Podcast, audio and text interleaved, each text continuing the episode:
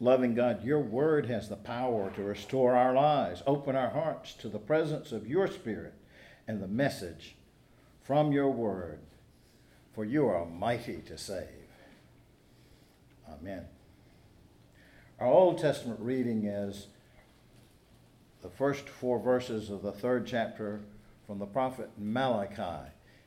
Not in the Hebrew Bible, but in the Christian Bible, Malachi is the last book in the Old Testament. See, I am sending my messenger to prepare the way before me, and the Lord whom you seek will suddenly come to his temple, the messenger of the covenant in whom you delight. Indeed, he is coming, says the Lord of hosts.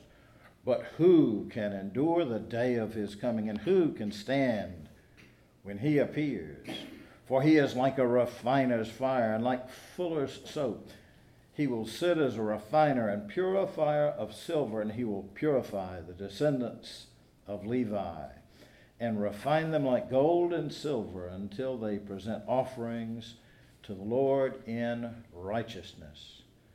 Then the offering of Judah and Jerusalem will be pleasing to the Lord, as in the days of old and as in former years.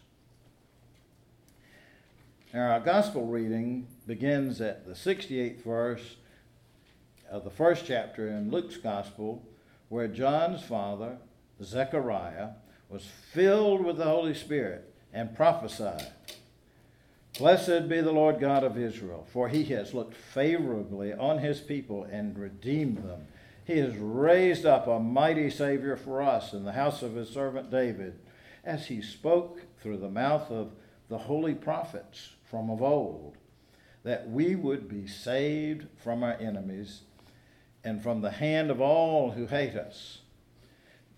Thus he has shown the mercy promised to our ancestors and has remembered his holy covenant, the oath that he swore to our ancestor Abraham to grant us that we, being rescued from the hands of our enemies, might serve him without fear, in holiness and in righteousness before him all our days. And you, child, will be called the prophet of the Most High, for you will go before the Lord to prepare his ways, to give knowledge of salvation to his people by the forgiveness of their sins by the tender mercy of our God. The dawn from on high will break upon us to give light to those who sit in darkness, in the shadow of death, to guide our feet into the way of peace. And then, for a flavor of what John did in his ministry of preparation, we read a few verses from the third chapter of Luke. In the fifteenth year of the reign of Emperor Tiberius, when Pontius Pilate was governor of Judea, and Herod was ruler of Galilee, and his brother Philip, ruler of the region of Iturea and Trachonitis, and Lysanias, ruler of Abilene, during the high priesthood of Annas and Caiaphas, the word of God came to John, son of Zechariah, in the wilderness. He went into all the region around the Jordan, proclaiming a baptism of repentance for the forgiveness of sins, as it is written in the book of the words of the prophet Isaiah. The voice of one crying out in the wilderness, Prepare the way of the Lord, make his path straight. Every valley shall be filled, and every mountain and hill shall be made low, and the crooked shall be made straight, and the rough places made smooth, and all flesh shall see the salvation of God. This is the word of the Lord. Thanks, Thanks be to God. O Lord, may the words of my mouth and the meditations of all our hearts be acceptable in your sight, our rock and our Redeemer. Amen. From what I have read, songwriters who write Christmas music have the same kind of problem hymn writers do. The problem is this It's hard to get people to accept a new one because we have strong musical associations, usually formed back in childhood. What music or songs do you associate with Christmas? For many of us, it's Handel's oratorio Messiah, which happily engraved the King James scriptures into our brains. For most of us, favorite carols come to mind, like Silent Night or Joy to the World. Secular songs get connected with Christmas as they paint pictures of happy scenes of chestnuts roasting over an open fire or jingle bells. Or for a twisted few, that Christmas song you just can't get out of your head is that 1979 classic written by Randy Brooks, recorded by the husband and wife team of Elmo and Patsy, Shropshire. Grandma got run over by a reindeer. the Shropshires are not married anymore. It, that's a song they take off the playlist because half the people love it and half of them hate it. well, for people who study the Bible, some of the songs that are tied to Christmas are the three songs in the early chapters of Luke's Gospel. All three of them are known by Latin names. There's the Magnificat that Mary sings when she learns that she will give birth to Jesus. There's the Nunc Dimittis, which translated means now dismiss us, that old Simeon sings in the temple when they bring Jesus as a baby to the temple and he holds the baby Jesus. And basically says, I can die happy now.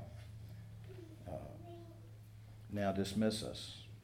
And then there's the Benedictus, the psalm that Zechariah, father of John the Baptist, sang. When the old priest Zechariah had been told by the, prophet, the angel uh, Gabriel that he and his wife Elizabeth were going to have a son, he could not believe it.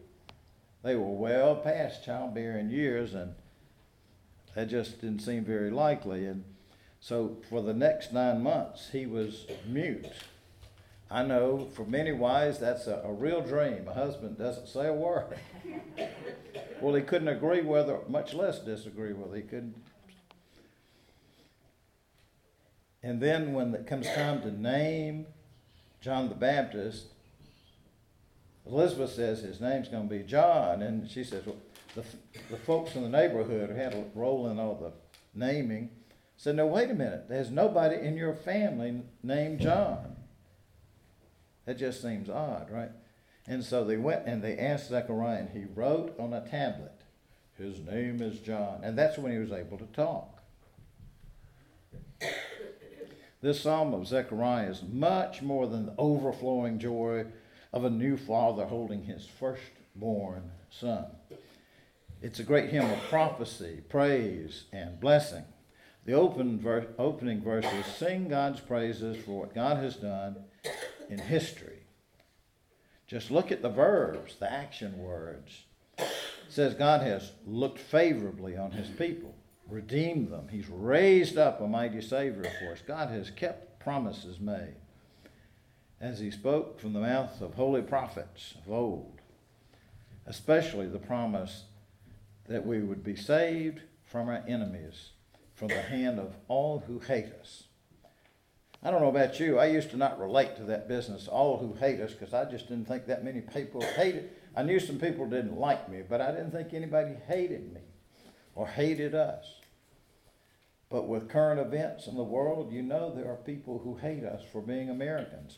There are people who hate us for being Christians. Those verses mean more to me now than they used to. God has shown the mercy promised and has remembered his holy covenant, the oath that he swore to our ancestor Abraham to grant us that we might serve him without fear in holiness and righteousness before him all of our days.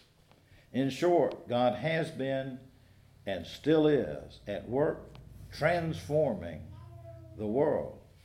God redeems, God restores, God is faithful. Well, that was then. How about now?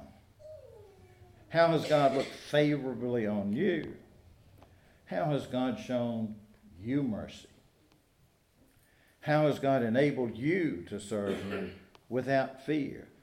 The first part of Zechariah's prayer hymn spoke of God's transforming action. The second part prophesied about John's life. And talked about how John would be God's prophet and he would be the forerunner of Jesus. He would give knowledge of salvation to his people by the forgiveness of sins. John would prepare the way, and by the tender mercy of our God, the dawn from on high would break upon us to give light to those who sit in darkness and in the shadow of death, to guide our feet in the path of peace. In those last few verses of Zechariah's psalm, we see a picture of four steps in the Christian's journey. First, there's preparation, getting ready. Everything in your life up to now has gotten you ready to deal with today and the next day. Some things that we learned way long time ago come back to us as we need them.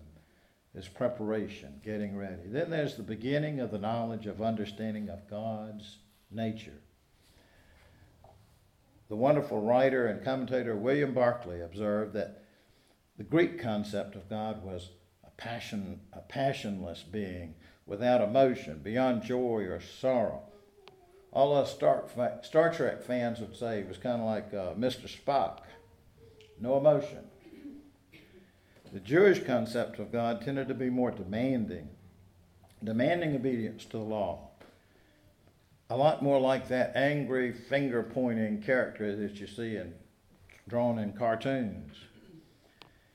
Part of the problem was that they didn't, and we don't really have a clear picture of God until the arrival of Jesus Christ. And that brings us to the third part of the picture there is forgiveness. You see, the problem with sin is not that it's breaking the rules the problem is that sin breaks our relationship with God and our relationship with each other. The fourth part of this picture of the Christian way is walking in the ways of peace. That is, in right relationship with God and with the children of God. So, what if you kind of felt like John's father, that old priest Zechariah, and, and what if the Holy Spirit filled you and inspired you to write a song, a song of praise and prophecy? What would you write? How would you praise God? What would you name as ways that God has favored you? How has God raised you up and redeemed you? How has God's mercy touched your life? How has God transformed your life? What would you prophesy as your hope for the future? You see, Christ is coming again. How are you preparing the way of the Lord? Thanks be to God. Benediction words come from the 11th chapter of Isaiah. May the Spirit of the Lord rest on you the Spirit of wisdom and of understanding, the Spirit of counsel and of power, the Spirit of knowledge and fear of the Lord, so that you may delight in the Lord from this day forth.